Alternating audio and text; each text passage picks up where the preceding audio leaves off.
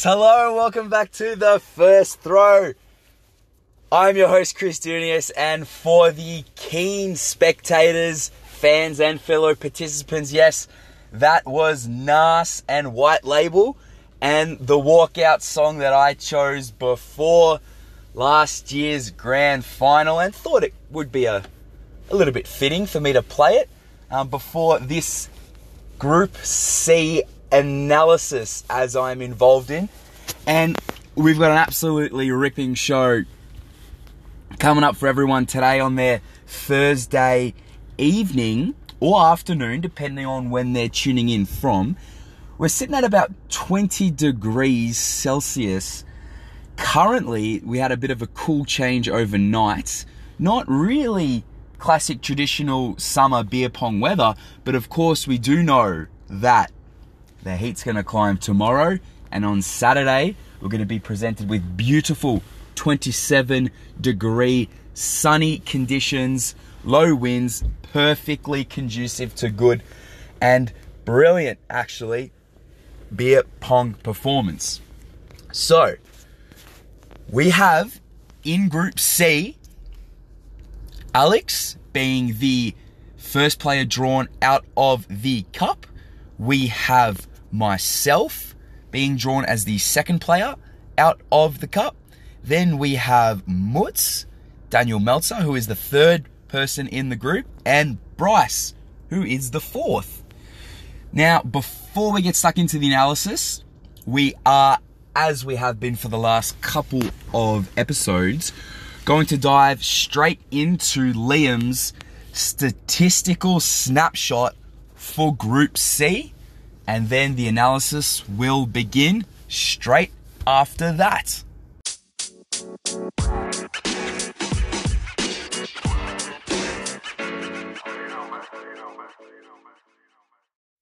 So, again, we'd like to thank Liam for his incredible work in creating the statistical snapshot for Group C.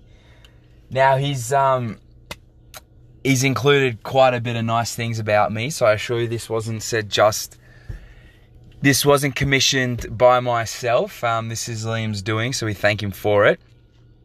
And I'll read it as he has presented it. So, bo- boy, oh boy, without a doubt, the group of death, the one that has every participant in tournament 19 chomping at the bit, waiting to see how this will unfold. Champion, the Soviet, the shit head to head, and the newbie. Couple of headline notes the group consists of three of the top five players, and the group boasts the most impressive average win percentage out of all groups comfortably at 61%. Now, stats for the group as a collective total championships are five for the group, uh, three for myself, Alex one, and Muts one with an asterisk. We all know why. Total wins myself at 53, Muts at 38, Alex at 37, and Bryce Donuts zero yet to get off the mark. Total beers consumed 420. Um, nod to one of the participants, Daniel, in the group, and that equates to 17.5 slabs of beer. The collective win percentage is 61%.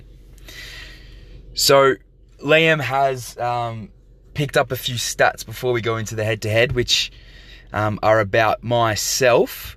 Um, outlining that my win percentage is 83% in group matches.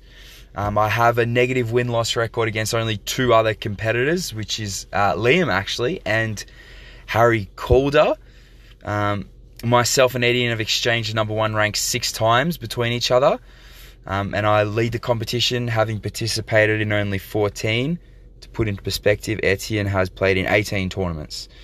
And I've only failed to get out of the group stage on one occasion. So Thank Liam for those stats. Um, so now let's get straight into the head-to-heads. Um, Alex versus Chris, which is game one of Group C. Myself, um, we've played each other a staggering eight times. Um, plenty of history here, um, including five group stages, one semi-final, and two finals. Um, and I hold the record of eight wins and zero losses against Alex.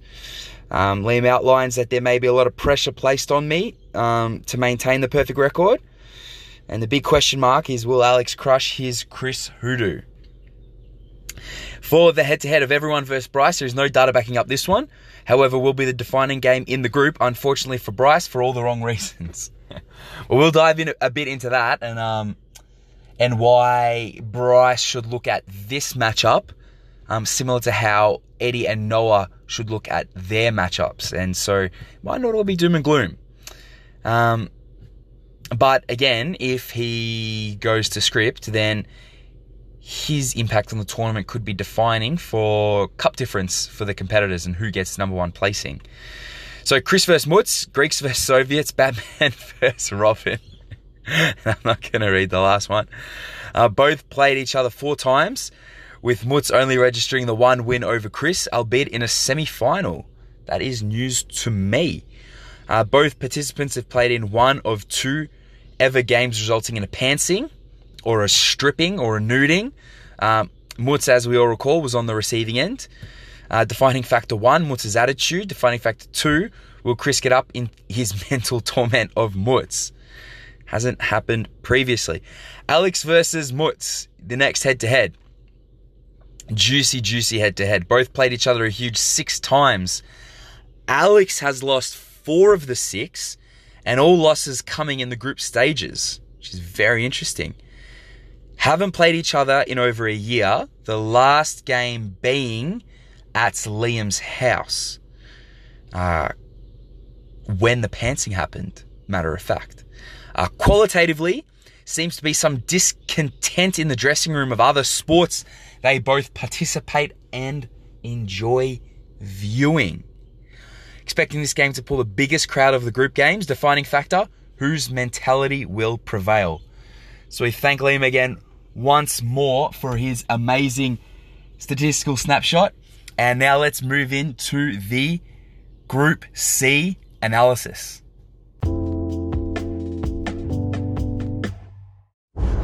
Wow, some absolutely fascinating storylines, plot lines, outcomes to come out of that um, statistical analysis that leads beautifully into our Group C analysis. Straight off the bat, there's there's there's a lot of interesting takes there. I'm just gonna I'm just gonna take Bryce out of the equation um, initially, just because he didn't have he hasn't had a huge impact on the tournament to date, and so not on the stats um, as outlined by Liam. But I like I like the breakup between group stages and finals because I think I think so. Liam Liam like very accurately described certain stats that apply to the finals and apply to the group stages, but also as a collective. But I think the mentality that comes with being uh, drawn into a group of death, as Liam put it, is that there has to be a certain way of approaching the games that is different to that of, say, a softer group or one a group that contains one tough opponent one opponent that's a bit below you and a newbie, for example, um, being drawn into a group of death, you, really need to tap into that knockout stage, that knockout stage um, way of playing, because you have to treat, especially the first couple of games, as if it was a knockout game. And I'll just add context context to that because obviously that might seem a bit um, it might seem a bit obvious that, well, obviously, Chris, every game has to be seen as a knockout game. You have to put your best foot forward. I, I don't mean I don't mean like the initial the initial game. Obviously, you, you need to be switched on straight away. You need to be throwing at your premium. You need to be hitting your spots early, and you need to not succumb to the pressure of playing a top five ranked opponent. More so if you drop that first game, or the second game in terms of Muts, who will play Bryce first. If you drop that second game and then leading into that deciding third game, because in a softer group, you can afford to, to drop the game against the fancier, the more fancied opponent and still come away with a pretty good result. Probably more than likely going to get that that two seed coming out of the groups, which which is fine and for a lot of people achieves the bare minimum pass mark, which is to uh, get out of the groups. When it comes to a group of death, though, you lose the first one straight away. You've got another one.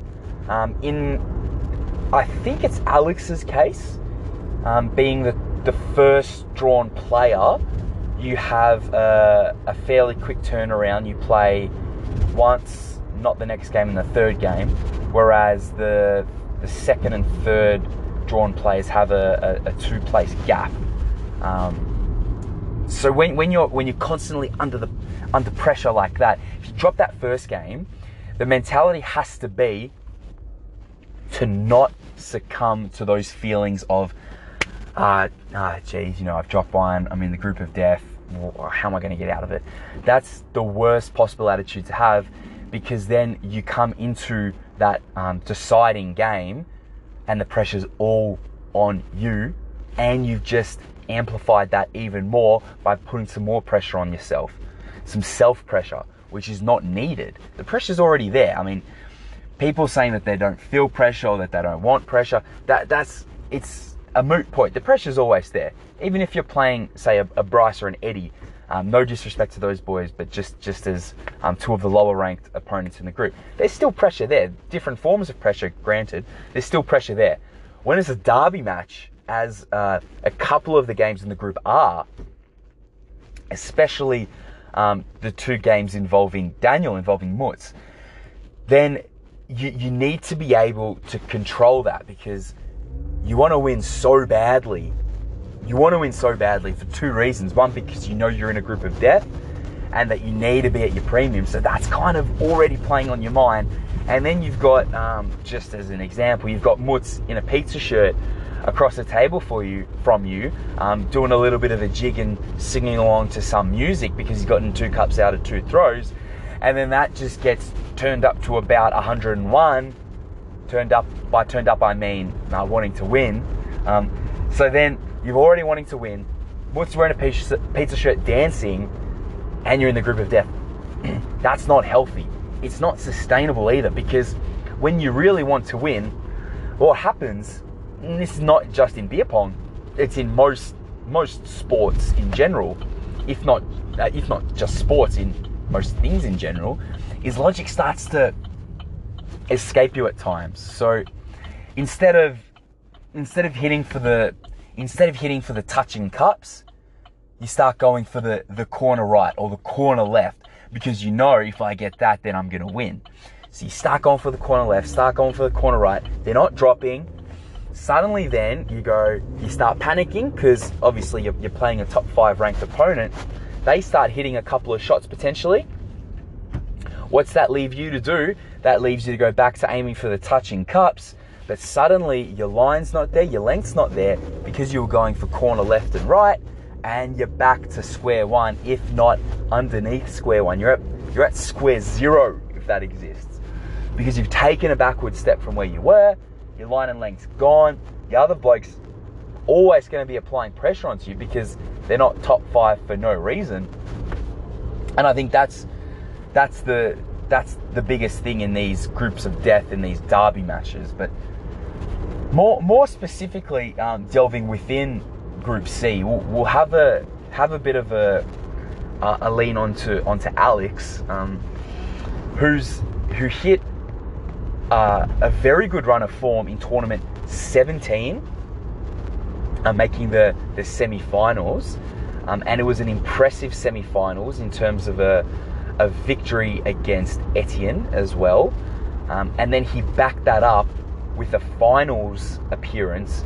And I don't know how many times I have to come on the podcast and talk about how momentum through tournaments and progressive momentum is one of the most key indicators to tournament success.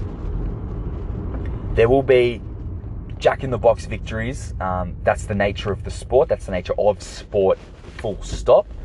But if you really delve in and, and have just a little bit of a keen eye and a look, that the, the best performed players are always those that have a little bit of form and a little bit of grounding underneath them leading into a tournament.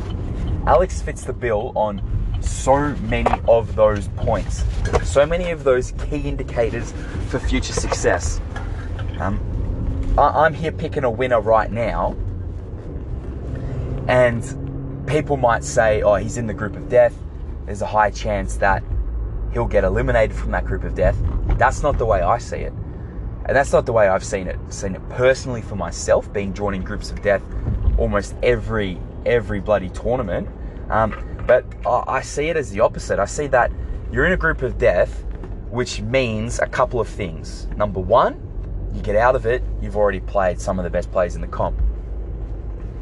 So straight away, quarterfinals aren't going to be involving um, Muts or myself. I'm not trying to talk about myself then, but just saying, not the two of the top five um, are already out of the equation of who you can draw for the quarterfinals. Plus, if you finish first, first place of other groups are already drawn out. Gives you a pretty soft quarterfinal position in theory. Secondly, gets his throw in early. Now, Alex, um, as we covered with Liam, um, has a bit of an adjustable throw when it comes to the early stages.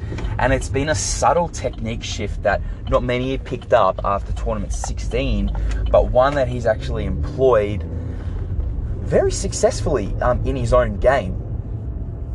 Initially, Alex had a, a bounce throw change up um, that he relied on predominantly, uh, sorry, pretty heavily. Um, obviously, we know Alex was. Uh, uh, is a famed bouncer that has transitioned into a thrower um, at certain stages. But he keeps the he keeps the two in his locker, and he, he keeps the two available to him. But he has um, really relied on recently um, his bounce, and although you will get a lot of people saying well, we've only ever had two bouncing champions, and one of those was tournament one, and that throwers are the way to go, and you know, there's there's there's less margin for error with the throat. Alex's game is simple, and th- this is not in any way um, having a go at Alex. In, in fact, the opposite. His game plan is simple. He builds pressure early through the bounce and through the the cup fall ratio and then he pounces. The one thing that we all know with bounces is the ball fall ratio from hitting the cup is higher with bounces. That's it's indisputable and it's been proven time and time again. For those unaware, the ball fall percentage is when when the ball hits a rim of the cup, the percentage it will fall into the cup is the ball fall percentage. So from a bounce, it sits significantly higher than that of a throw because it's coming down at a softer pace and because it's coming down in a more arced range of um, flight. So therefore, it hits the inside of the rim a little bit clearer a little bit cleaner, sorry, a little bit softer, and thus it falls. So Alex's game really is built around when the touch when the cups are touching, especially in the six, that's when he pounces. Builds pressure early, gets the ball to fall early, and then from that, he builds because the other person then gets put on the back foot. Um, they're pretty much always at a deficit. The only time where Alex can get unstuck a little bit is if the wrong cups fall early, which may be an indication of, of why he's he's just on that, that one trophy when his game is definitely worth multiple trophies. But he's made the final many times, made semi-finals, quarterfinals, gotten out of the group consistently, and we know that that's because he's class. What we also know is that maybe a little bit of a change up is needed in his game plan. And by that I mean is what by that what I mean is maybe he needs to complicate it a touch more. So we talk about not chopping and changing between throw and bounce, throw and bounce because it it throws off both your bounce and your throw line, as we talked about with Liam. So I'm, I'm, I'm pretty rock solid of that opinion, and that applies to Alex as much as it does Liam when Alex chooses to float between the two. But what I would like to see is Alex not leave which cup falls early to chance. I think he should pick which cup he throws at initially. I think he should pick the front, get the front out of the way as soon as possible. That way, he knows that there's pretty much always going to be touching cups throughout the remainder of the game. He gets the front out early, 7 10 13 is gone. It's out of the equation. We know it's hard to aim for a particular cup, but with the bounce, aiming for the front cup, you pretty much only need to get your length right. Because if you don't get your line right, then you're going to be, your line's always going to be there or thereabouts when it comes to bounce. Um, slightly off either way, and one of the other, uh, the two and the three cup will fall which isn't the worst um, scenario in the world because at least he still gets cups early and then he can still focus on that front cup.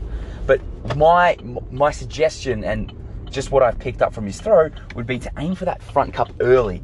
Get the front cup to fall. If it doesn't fall, then two and three are going to fall anyway. But don't get distracted by trying to hit corner five and six. Go for the front cup until it falls. Complicate your plan slightly but again, with all these plans, he has to stick with it. Sticking with it is extremely important in Alex's regard, I would think.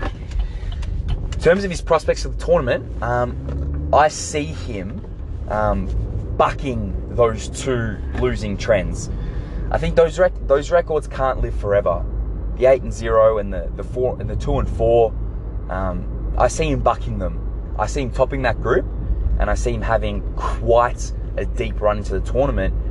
And he's one of my three favourites for the tournament. The two others are sitting in Group D, which I will cover in the next episode. But he is one of my three favourites. My fourth favourite um, is another member in the group, and that's Daniel Meltzer. Daniel has been on a remarkable run of form through the practice through the practice courts um, over the last couple of months since last beer pong tournament. The last beer pong tournament was incredibly disappointing for Daniel with his group stage exit, um, albeit in a, as we said for Goulds, very strong group. He's a better player than a group stage exit, which has happened a couple of times, um, a couple of times too many, which belie his top five ranking. Um, and I need to see a little bit more from Daniel in these group stage games. I need to see him keep that aggression um, consistently because that's the only way Daniel loses. Is a lot of the time he beats himself. He has an exceptional throw, great form, great consistency, but that consistency is always, always, always negatively affected by his attitude and by himself being drawn into external noises and external stimuli. Things aren't going well. The first person to see that is Daniel's opponent. It's the most obvious thing in the world. That has two effects. One, Daniel is clearly not processing what's um, he's not processing his poor form in the correct manner and two, the opponent gets a little bit of a leg up because they know that they, they, they've got him right, right where they want him. Um, and it, it's a factor that really needs to be addressed by Daniel, and it's something that he that he needs to start working on, but it's not going to happen overnight. It's not going to happen from 2018 to 19, but he can start to put make steps and put measures in place that go towards achieving that goal of being extremely level when he's participating. We want aggression, but we want that aggression to be tempered slightly so it can be maintained. Because his aggression is such that he can win a game very quickly, as he did against Etienne in tournament 17 and against Alex in tournament 17. But then when things start going bad, he leaves himself open to the possibility of stripping naked in front of his competitors, as he's done previously. So I think the most important thing for Muts is making sure that he sticks to his throw, which we know is good, especially the loop throw. The loop throw is good, um, like like some of the other competitors we've talked about, and it's the all the rage um, in beer pong circles now is that that that catch technique. So you want to be in between the loop and the dart. It's like like a catch weight in fighting. That's where you need to be. You need to be in that catch technique. You need a loop when it's there to loop. Then when the cups aren't touching and you're finding that your range is going a bit, you need to go to that catch, that little, that catch throw so you can have a little bit more of a dart so that he can hit the cups that he wants to hit. Because we've seen that, that Daniel gets cups early and then crumbles. That's happened on numerous occasions. It happened last tournament to myself. And that can really be put down to that loopy throw. Really good early. When the cups are touching, it's the best thing in the world. When they start getting spread, it gets a lot harder to zero in and aim on which cups you're aiming for.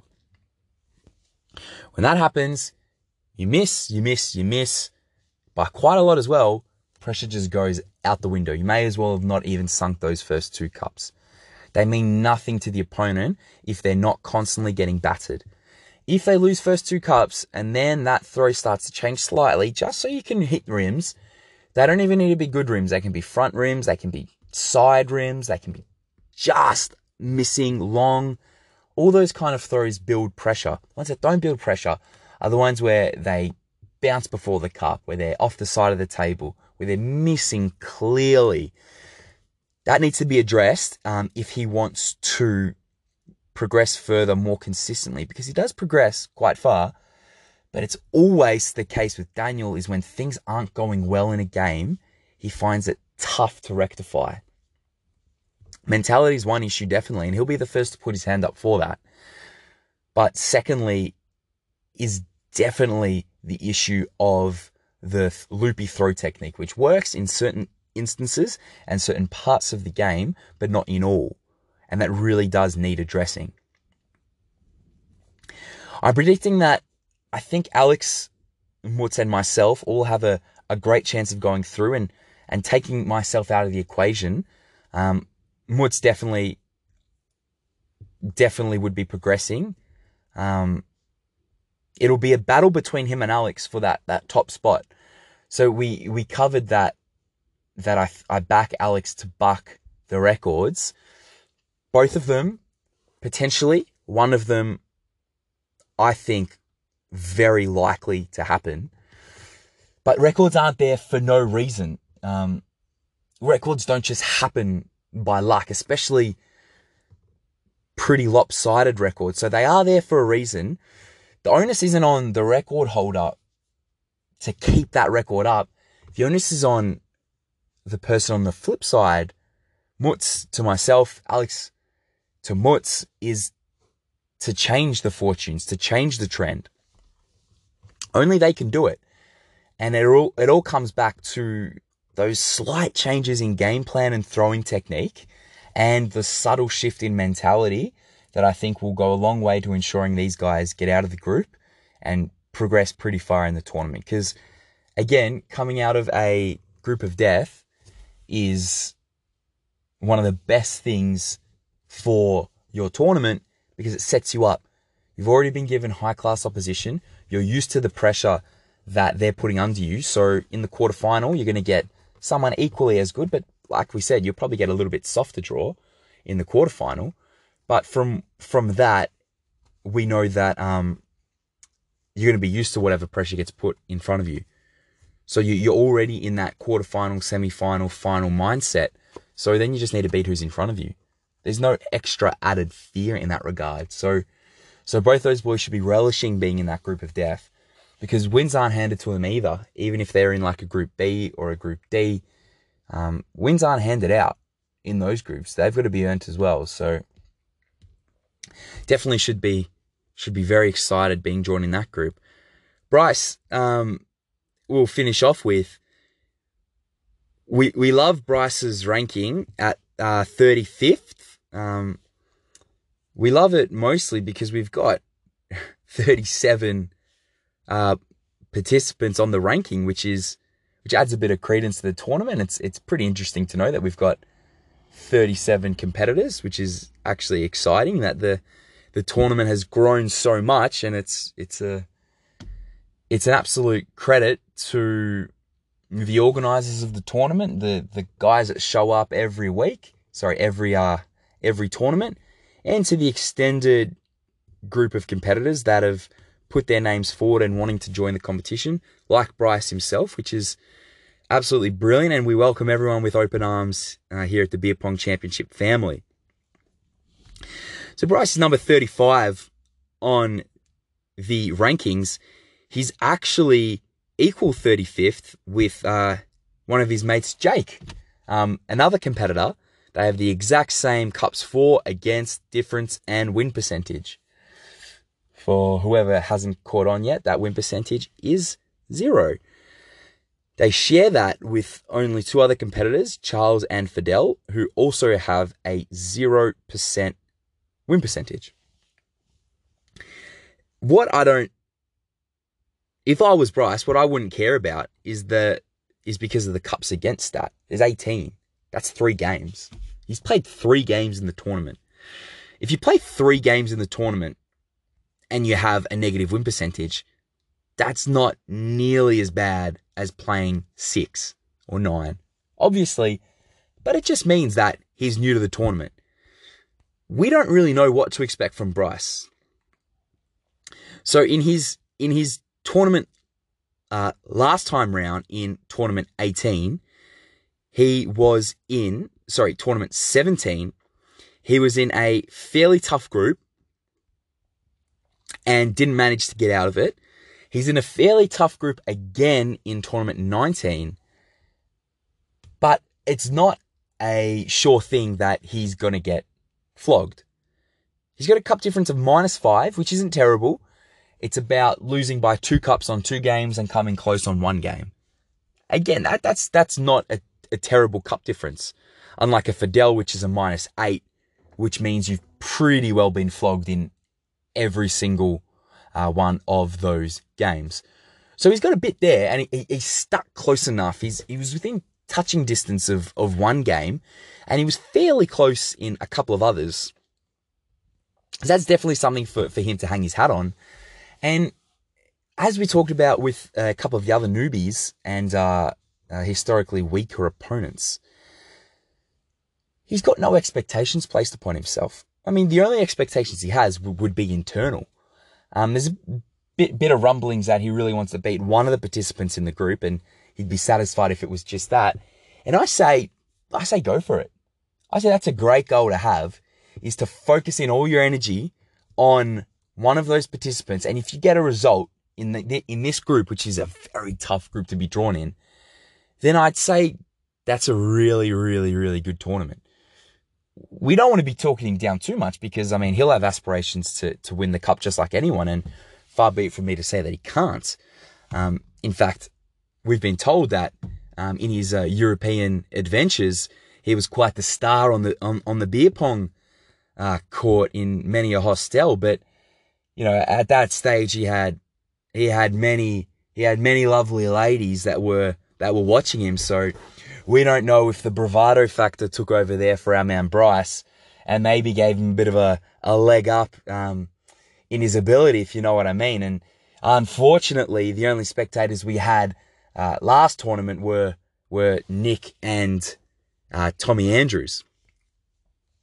So not going to have that that same kind of feminine influence on his game this time, but you know, with the trophy comes certain uh, certain gravitar around certain sexes, um, not just female but also male. So maybe that's an aspiration Bryce can kind of strive for is is maybe getting there through tapping into that form that he showed in the European circuits.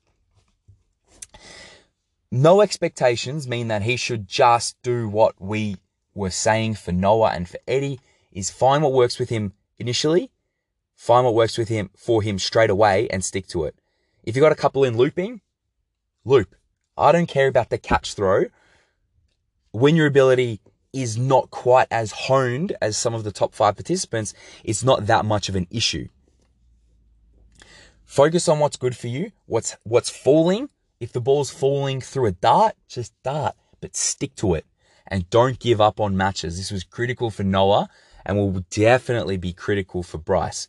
He's coming up against an Alex, a number four in the competition, and he finds himself down 3-0. Do not give up. That's what the top ranked opponents want. That's what we want. We want to feel a bit of uh, security now, throw, mindset, all of that. Don't. Don't give them an inch. That's what I would be saying to Bryce. And in terms of Group C, um, obviously taking myself out of the equation, um, I'll, if that was the case, I'd predict Alex and Muts to go through. Um, but we would have to wait and see what happens um, during the actual tournament. But definitely an exciting group. Definitely some derby matches there, some grudge matches. Alex is going to be very keen to rebuck the trend of the of the 8-0 record, 0-8 record and the 2-4 record against myself and Woods respectively. We have the grand final rematch um, between myself and Alex, which is the first game of Group C, which I'm sure will be a crowd drawing occasion. We have the Alex and Muts matchup, which will be a heated, classic beer pong derby.